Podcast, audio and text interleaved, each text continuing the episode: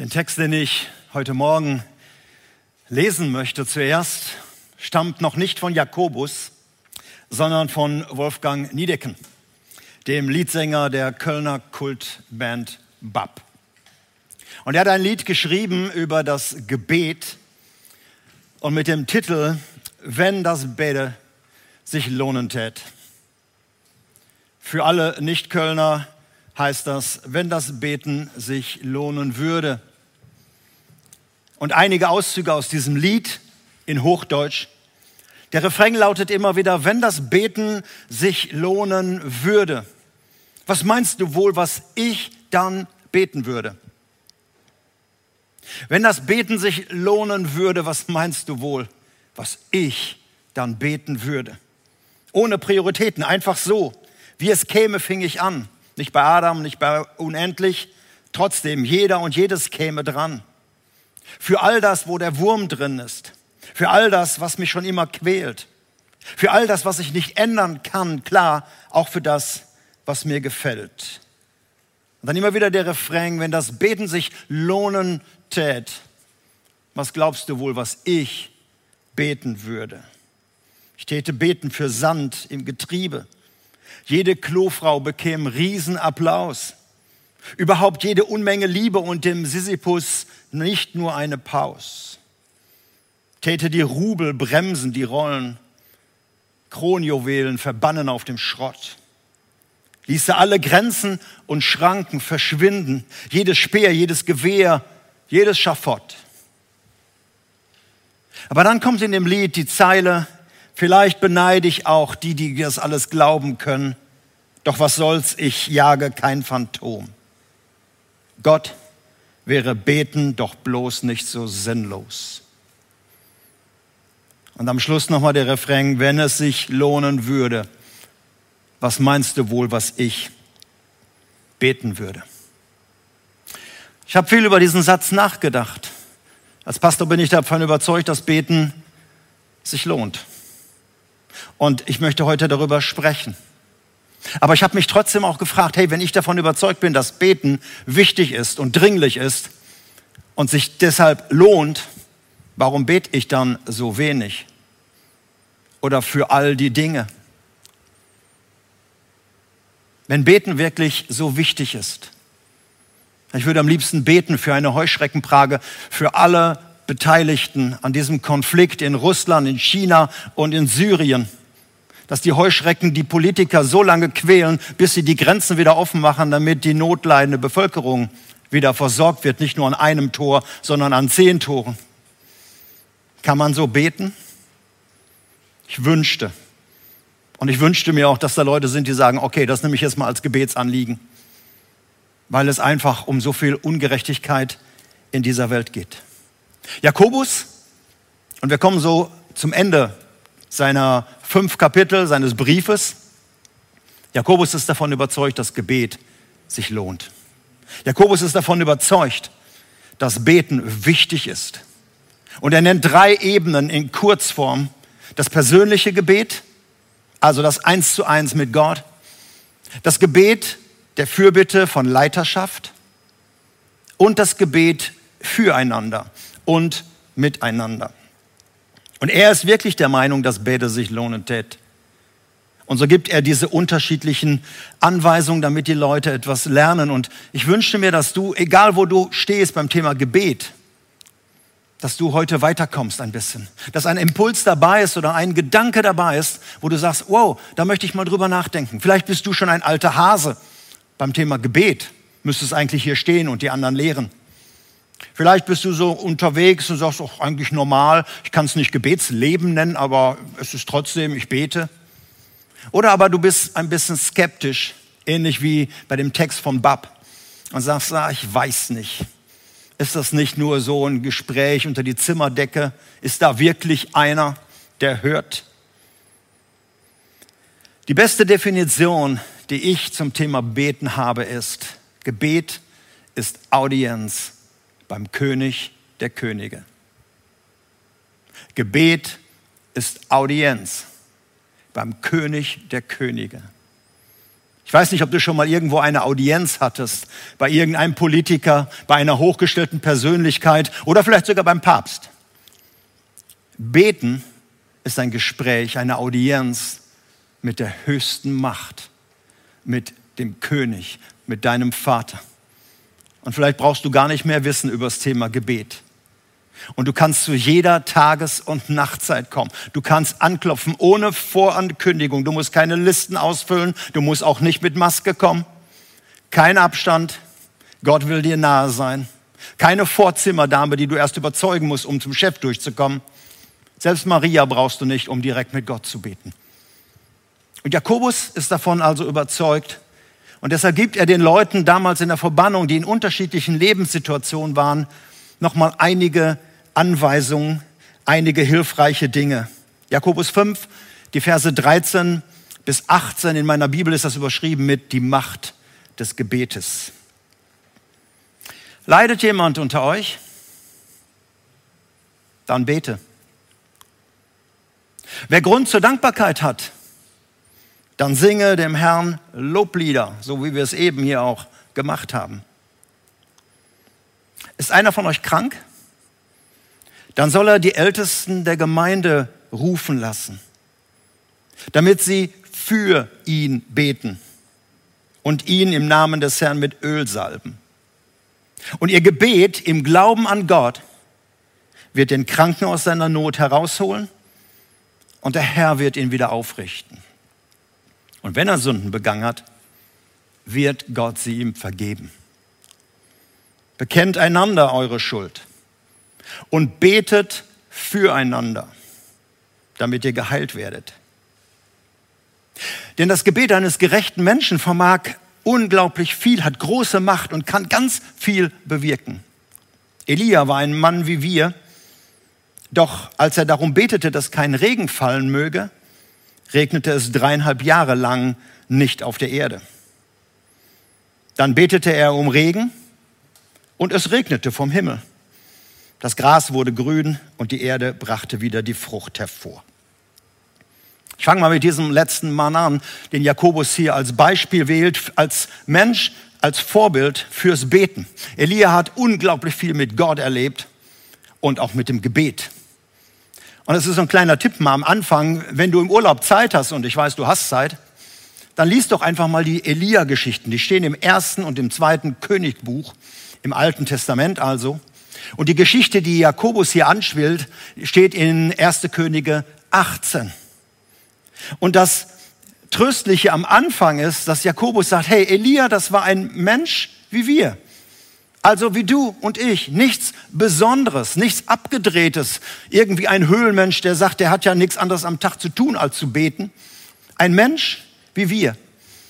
Und deshalb kann man auch sagen, der war genauso drauf wie wir. Der kannte gute Zeiten, und schlechte Zeiten. Der war mal so drauf und mal so drauf. Der war mal so mutig und so stark, dass er sogar 450 Balspriester eigenhändig umgebracht hat. Und dann wirft ihn die Androhung einer Frau so in eine Lebenskrise, dass er am liebsten sterben möchte. Also einer wie wir. Auch wenn du selber noch nicht so viele Balspriester umgebracht hast, Vielleicht hast du auch schon erlebt, dass die Anweisung deiner Frau dich in eine Lebenskrise gestürzt hat. Menschen wie du und ich. Und er hat so viel mit Gebet erlebt. Also es lohnt sich, das wirklich mal nachzulesen. Zurück zu Jakobus und zum Gebet. Er nennt also drei Ebenen und die erste Ebene ist, hey, du kannst beten. Du musst nicht immer jemanden haben, der für dich betet, da kommen wir gleich drauf, sondern du kannst beten. Leidet jemand unter euch? der bete. Ist jemand gut drauf? Hat jemand Grund zum Danken? Hey, dann fang an, Loblieder zu singen. Schreib ihm deinen Dank auf. Sing ihm deine Lieder. Lass ihn hören, wie dankbar du bist. Offensichtlich gab es damals schon zwei Gruppen von Menschen. Sie waren ja alle vertrieben worden und äh, Jakobus schreibt an Judenchristen im ganzen Mittelmeerraum. Aber einige hatten wahrscheinlich es wieder gut im Leben haben vielleicht schnell Fuß gefasst, ein Gewerbe angefangen und haben schnell wieder Grund zum Danken gehabt. Und das gibt's ja. Und das merken wir auch in dieser Krise, in der wir im Augenblick stecken, in der Corona-Krise. Letztens sagte mir einer, hey, ich traue mich das kaum zu sagen, aber mir geht's saugut. Ah, die Corona-Krise, das, das, ich habe da überhaupt keine Probleme mit. Mir geht's so gut. Und der schämte sich fast, das zu sagen. Damals gab's das auch. Aber da gibt's natürlich auch die, die leiden. Damit fängt Jakobus an. Wenn du leidest, dann bete. Das heißt, der Leidende soll nicht den Kopf in den Sand stecken, nicht passiv die Hände sinken lassen und sagen, hat alles sowieso keinen Wert, sondern richte deine Hände auf zu Gott. Denn so hat man damals gebetet. Es gab mehrere Gebetsformen, auch das Fallen auf die Knie, auch das Liegen am Boden. Übrigens am Stuhl sitzen kannte man nicht das Beten. Aber viele standen einfach, wenn sie gebetet haben, mit dem Blick zum Himmel, zum Adressaten und die Hände, die leeren Hände aufgerichtet zum Himmel. So hat auch Jesus gebetet. Wenn heute so Menschen in Kirchen und Gemeinden beten, denkt man immer, das sind Charismatiker. Aber eigentlich sind das Leute, die normal beten, wie die Bibel es sagt. Jakobus sagt also, hey, sprich mit Gott über dein Leid. Bleib nicht mit deinem Leid alleine. Klage ihm deine Lebenssituation. Bezieh ihn mit ein. Er weiß das natürlich. Aber er möchte es aus deinem Mund hören. Im Alten Testament heißt es einmal, schüttet euer Herz vor ihm aus. Also es gibt so fertige Gebete, ich bin klein, mein Herz mach rein und so weiter. Alles lieb und nett. Aber entscheidend ist, wie du wirklich innerlich tickst. Du kannst klagen, du kannst stöhnen, du kannst alles Mögliche tun, aber mach es zu Worten und sprich es an die richtige Adresse aus. Leidet jemand, dann soll er beten.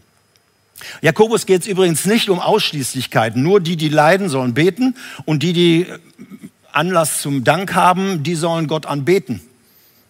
Du kannst auch im Leid zur Anbetung kommen. Das nennt die Bibel, opfere Gott deinen Dank. Dank, der dir schwerfällt, weil die Situation sich noch nicht geklärt hat. Lobpreis, der unter Tränen kommt, weil du immer noch in den Situationen drin steckst. Also beides ist möglich. Im Psalm 50, Vers 23 heißt es einmal, opfere Gott deinen Dank. Denn das ist der Weg, den Gott dir oft zeigt, aus deiner Lebenssituation heraus. Bleib also nicht mit deinem Schmerz alleine. Egal, was dein Leiden verursacht. Vielleicht war es ein anderer Mensch, vielleicht war es eine andere Lebenssituation, vielleicht ist es einfach die augenblickliche Krise. Bleib mit dieser Sache nicht alleine, sondern finde Worte. Jesus hat die Leute ermutigt, hat gesagt, hey, bete, klopf an, suche, bleib dran. Und lass nicht einfach die Hände in den Schoß sinken und sagen, kann man sowieso nichts machen. Die zweite Ebene, die Jakobus jetzt anspricht, ist das Gebet von Leitern, das Gebet von Leiterschaft. Es kann sein, dass du in deiner Situation einfach nicht mehr klarkommst. Du hast gebetet und du hast alles Mögliche getan. Es gibt die zweite Möglichkeit, du kannst Menschen rufen. Ich lese in Vers 14, ist einer von euch krank? Dann soll er die Ältesten der Gemeinde holen lassen, damit sie für ihn beten und ihn im Namen des Herrn mit Öl salben. Alleine über diesen Vers könnte ich eine ganze Predigt jetzt alleine machen, aber ich habe die Zeit nicht. Wenn man die Übersetzung nicht kennt, ist aus diesem Vers eine teilweise falsche Heilungstheologie rausgekommen. Jakobus geht es hier nicht um Heilung an sich, sondern es geht um Beten. Und hier geht es ums Fürbitte. Und er gebraucht zwei Worte, die drücken viel mehr aus als nur Krankheit. Wenn du eine Bibelübersetzung hast, Luther, Elberfelder, gute Nachricht, Hoffnung für alle, wie immer sie heißen, dann wirst du dort Worte finden, die meistens mit Krankheit übersetzt werden. Aber das Wort Astheneo bedeutet viel, viel mehr als nur körperlich krank sein. Es heißt zum Beispiel auch bedürftig sein. Du hast eine Not. Du bist vielleicht pleite. Du hast eine Not. Das fällt unter dieses Wort. Das Wort bedeutet schwach sein. Zum Beispiel im Alter. Du bist eigentlich körperlich gesund, aber du bist einfach alt geworden und deshalb auch schwach geworden. Auch dieses Wort zählt dort. Oder im Glauben schwach sein. Du steckst vielleicht in einer Glaubens- oder Lebenskrise. Auch hier zählt dieses Wort. In 1. Thessalonicher 5, Vers 14 gibt Paulus Anweisungen an Christen und sagt zum Beispiel, Brüder, wir fordern euch auf, den Faulen ins Gewissen zu reden, den Ängstlichen Mut zu machen und behutsam mit den Schwachen umzugehen. Und hier wird dieses Wort Astenio gebraucht.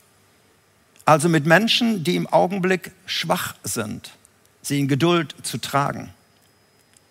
Und das zweite Wort, was Jakobus erwähnt, hat auch viel, viel mehr ähm, Bedeutungsmöglichkeiten als nur der Kranke. Die Ältesten kommen also um, zu dem Kranken und da steht das Wort Kamno. Das bedeutet, jemand ist müde. Jemand ist erschöpft. Natürlich kann er auch krank sein. Er kann innerlich ermattet sein. Er kann in einem Burnout drinstecken. Also diese Worte umfassen viel mehr und deshalb lese ich jetzt das nochmal so vor und hör mal, vielleicht bist du gemeint, der du kerngesund bist und du bist trotzdem hier gemeint. Ist jemand von euch erschöpft oder bedürftig? Ist jemand von euch am Ende seiner Kräfte oder pleite? Dann rufe er die Ältesten zu sich. Und ihr Gebet im Glauben an Gott, übrigens geht es hier um den Glauben der Ältesten, nicht um den Glauben des Kranken. Ihr Gebet im Glauben an Gott wird den Ermüdeten, wird den Kraftlosen, wird den Ausgebrannten oder dem Ermatteten in seiner Not herausholen und der Herr wird ihn aufrichten. Gerufen werden kann die Leiterschaft einer Gemeinde, die sich dann fürsorglich wie Hirten um den Menschen, der sie ruft, kümmern soll. Aber der Impuls geht von dem Bedürftigen aus. Es geht nicht darum, dass du im Bett liegst und denkst, wow, kommt ja sowieso keiner. Die haben für alles haben sie Zeit, nur für mich nicht. Um mich kümmert sich ja überhaupt keiner. Jakobus würde sagen, hey, greif zum Hörer, schreib eine E-Mail oder bitte deinen Ehepartner, dass er die Ältesten rufen soll. Der Impuls kommt von dir aus. Das griechische Wort, was da steht für Älteste, Presbyteroi, ist auch viel umfangreicher als nur die Ältesten. Vielleicht kannst du mit dem Wort sowieso nichts anfangen. Es bedeutet die Vorsteher, die Aufseher, die Leiter oder eben die Älteste oder die Gemeindeleitung oder das Presbyterium, wie immer die Worte heute sind. Hier ist Gebet gefragt. Nicht, weil die nur beten können, sondern weil das Gebet von Leitern offensichtlich eine andere Autorität noch einmal hat. Und deshalb soll der Kranke Menschen rufen. Das kann auch dein Hauskreisleiter sein. Jemand, der einen Bereich leitet, den darfst du rufen. Und ihr Gebet wird den Kranken, den Ermüdeten, den Erschöpften, wie immer du bist, aufrichten. Da steht nicht heilen, auch wenn das in deiner Übersetzung steht. Da steht aufrichten. Das Gebet wird ihm helfen. Alleine, dass jemand kommt, dem ich meine Notlage sagen kann, der sich Zeit nimmt für mich, der extra sich nach einem Gottesdienst Zeit nimmt oder zu mir nach Hause kommt. Allein das ist schon eine Ermutigung, eine Stärkung in dieser Not. Und dann noch Salbung mit Öl. Auch hier könnte ich wieder eine ganze Predigt halten. Die Zeit habe ich nicht. Die Anwendung von Öl war damals sehr vielschichtig. Könige wurden gesalbt, besondere Persönlichkeiten oder auch Priester. Auch Kranken wurden gesalbt mit Öl. Aber wenn man diese Situation jetzt hier erkennt, da redet jemand über seine innere Not. Da redet jemand über, seine, über seinen Burnout. Und dann geht es fast in die Seelsorge rein. Und wenn man dann Öl gebraucht, ist das nichts Magisches und kein Ritual und nichts Mystisches. Liesel und ich, wir gebrauchen sehr oft das Öl, wenn wir zu Menschen kommen. Wir salben die Kinder, wenn wir für ein Kind in der Familie beten. Oder wir salben ein Ehepaar, wenn wir für ihre Not beten. Es ist kein magisches Ritual. Es ist auch kein extra eingeflogenes Öl aus dem Heiligen Land. Sondern es ist etwas, wo die unsichtbare Welt scheinbar etwas sehr Deutliches spürt, weil hier eine Kraft von ausgeht. Oft malen wir das Kreuz auf die Stirn der Person, für die wir gebetet haben. Oder wir schreiben den Namen Jesus mit Öl auf die Stirn. Wie gesagt, es ist einfach eine Anweisung hier und wir befolgen sie.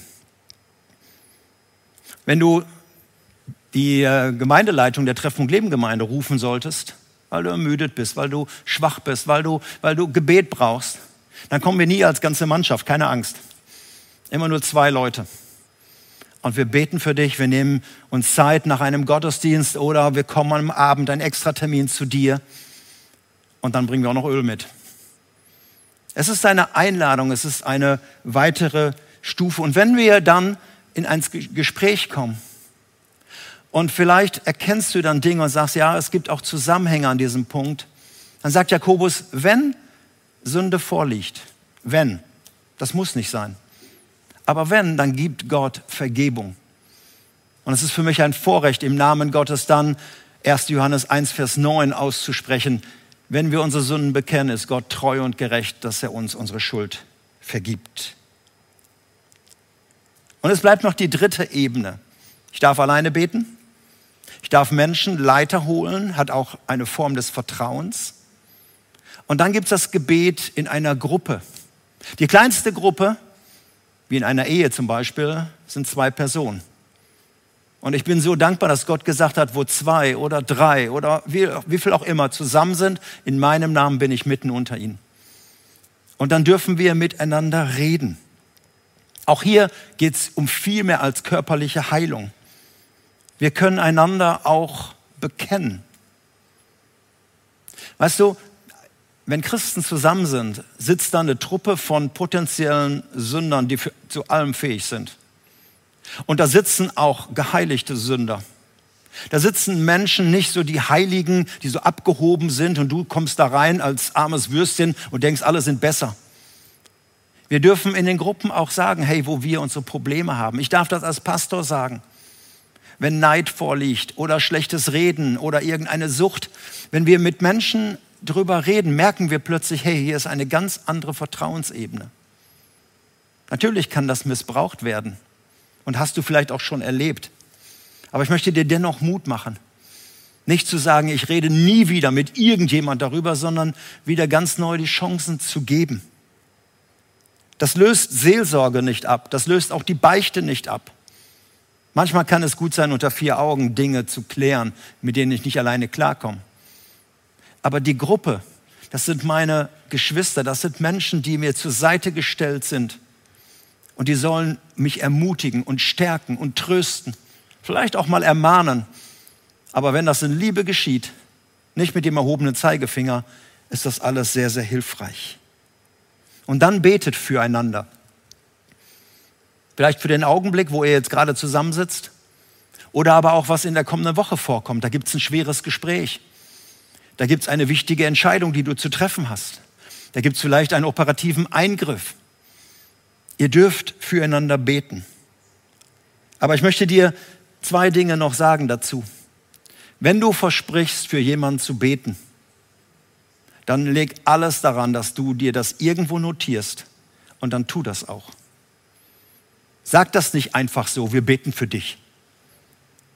Denn sonst erlebst du vielleicht diesen peinlichen, überaus peinlichen Moment, wo jemand eine Woche später zu dir sagt, hey, ich danke dir für dein Gebet, der hat's erhört, mir ist, äh, ich habe den Job oder was auch immer. Und du stehst dann da und denkst, ei, stimmt, ich wollte ja beten. Und dann kannst du schon wieder bekennen und sagen, weißt du was, ich habe dich total vergessen. Das machen die wenigsten, sondern äh, die meisten lächeln dann und sagen, oh wunderbar, der Herr ist gut. Also wenn du jemand versprichst, ich bete für dich, dann tu das. Schreib's dir auf, irgendwo, wo du immer wieder für diese Person dann betest. Und das Zweite, wenn du um Gebet bittest, wenn Menschen für dich beten und die Situation klärt sich, dann sag es ihnen auch. Gib Zeugnis der Größe Gottes. Sag ihnen, dass du wieder fit bist. Sag ihnen, dass du die Stelle gekriegt hast. Sag ihnen, was auch immer sie gebetet haben. Ein kleiner Hinweis, wir haben in unserer Gemeinde ein Sieben-Tage-Gebet, wo jeden Tag Menschen für viele Anliegen beten, meistens auch für Leute, die sie gar nicht kennen. Und du kannst eine E-Mail an ulla.treffpunkt-leben.com einfach am Anfang Ulla schreiben und dann unsere Gemeindeadresse und dann kommt das in ein Sieben-Tage-Gebet. Und das ist eine unglaubliche Chance, dass für dich gebetet wird. Und wenn sich die Situation dann klärt, hey, dann ruf sie an und sag, wir können feiern. Gott hat mein Gebet oder euer Gebet erhört. Ich weiß, es gibt noch so viel zu sagen zum Thema Gebet, Gebetskampf, Gebetszeiten, unterschiedliche Arten. Ich habe in dieser äh, Corona-Zeit eine tolle Möglichkeit gefunden. Leo Bigger und seine Frau Susanna sind Pastoren beim ICF in Zürich und sie leiten das ganze Movement von ICF. Und sie haben ganz, ganz viele Serien rausgebracht, Hour of Prayer, also Stunde des Betens. Sie sind tatsächlich 60 Minuten, wo sie nicht nur über die verschiedenen Formen von Gebet sprechen, sondern auch beten. Und dort lernst du viele neue Gebetsformen, an die du bisher vielleicht noch nie gedacht hast. Einfach nur mal so als Tipp, wenn du in den Urlaub gehst, und ich habe ja schon gesagt, du hast Zeit, also mach das. Was nimmst du mit aus der Predigt? von diesen letzten Jakobusversen. Nimm bitte mit, du musst nicht beten. Du darfst beten. Gebet ist keine Verpflichtung. Es ist ein Privileg. Audienz beim König der Könige. Tag und Nacht. Nimm bitte mit, du darfst Menschen einladen, für dich beten zu lassen. Dein Hauskreisleiter, deine Gemeindeleitung, zu immer wem du Vertrauen hast in der Leitung. Nimm sie mit rein, bleib nicht alleine. Und betet gemeinsam. Betet füreinander, dass Heilung reinkommt in deine verletzte Seele, in deine Lebenssituation. Und ich möchte dir es einfach so zusprechen. Gott segne dich, dass du eine nächste Stufe vielleicht des Gebetes anfängst, dich öffnest, jemanden mit reinnimmst oder einfach wieder eine Situation wieder vor Gott hinhalten. Und ich wünsche dir Gottes Segen und möchte gern für dich beten. Vater, ich danke dir, dass wir bei dir Audienz haben dürfen, auch jetzt in dem Augenblick. Und jeder Mensch in jedem Wohnzimmer oder in jeder Wohnung, jeder Lebenssituation, der jetzt zu dir betet, der jetzt mitbetet, du hörst ihn und er darf Audienz bei dir haben.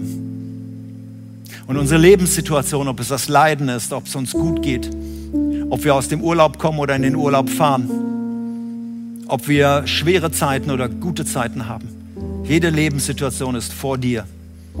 Und ich danke dir, dass du gebeten sein willst. Und dass du einfach groß bist. Dir gebührt die Ehre, Lob und Anbetung. Amen.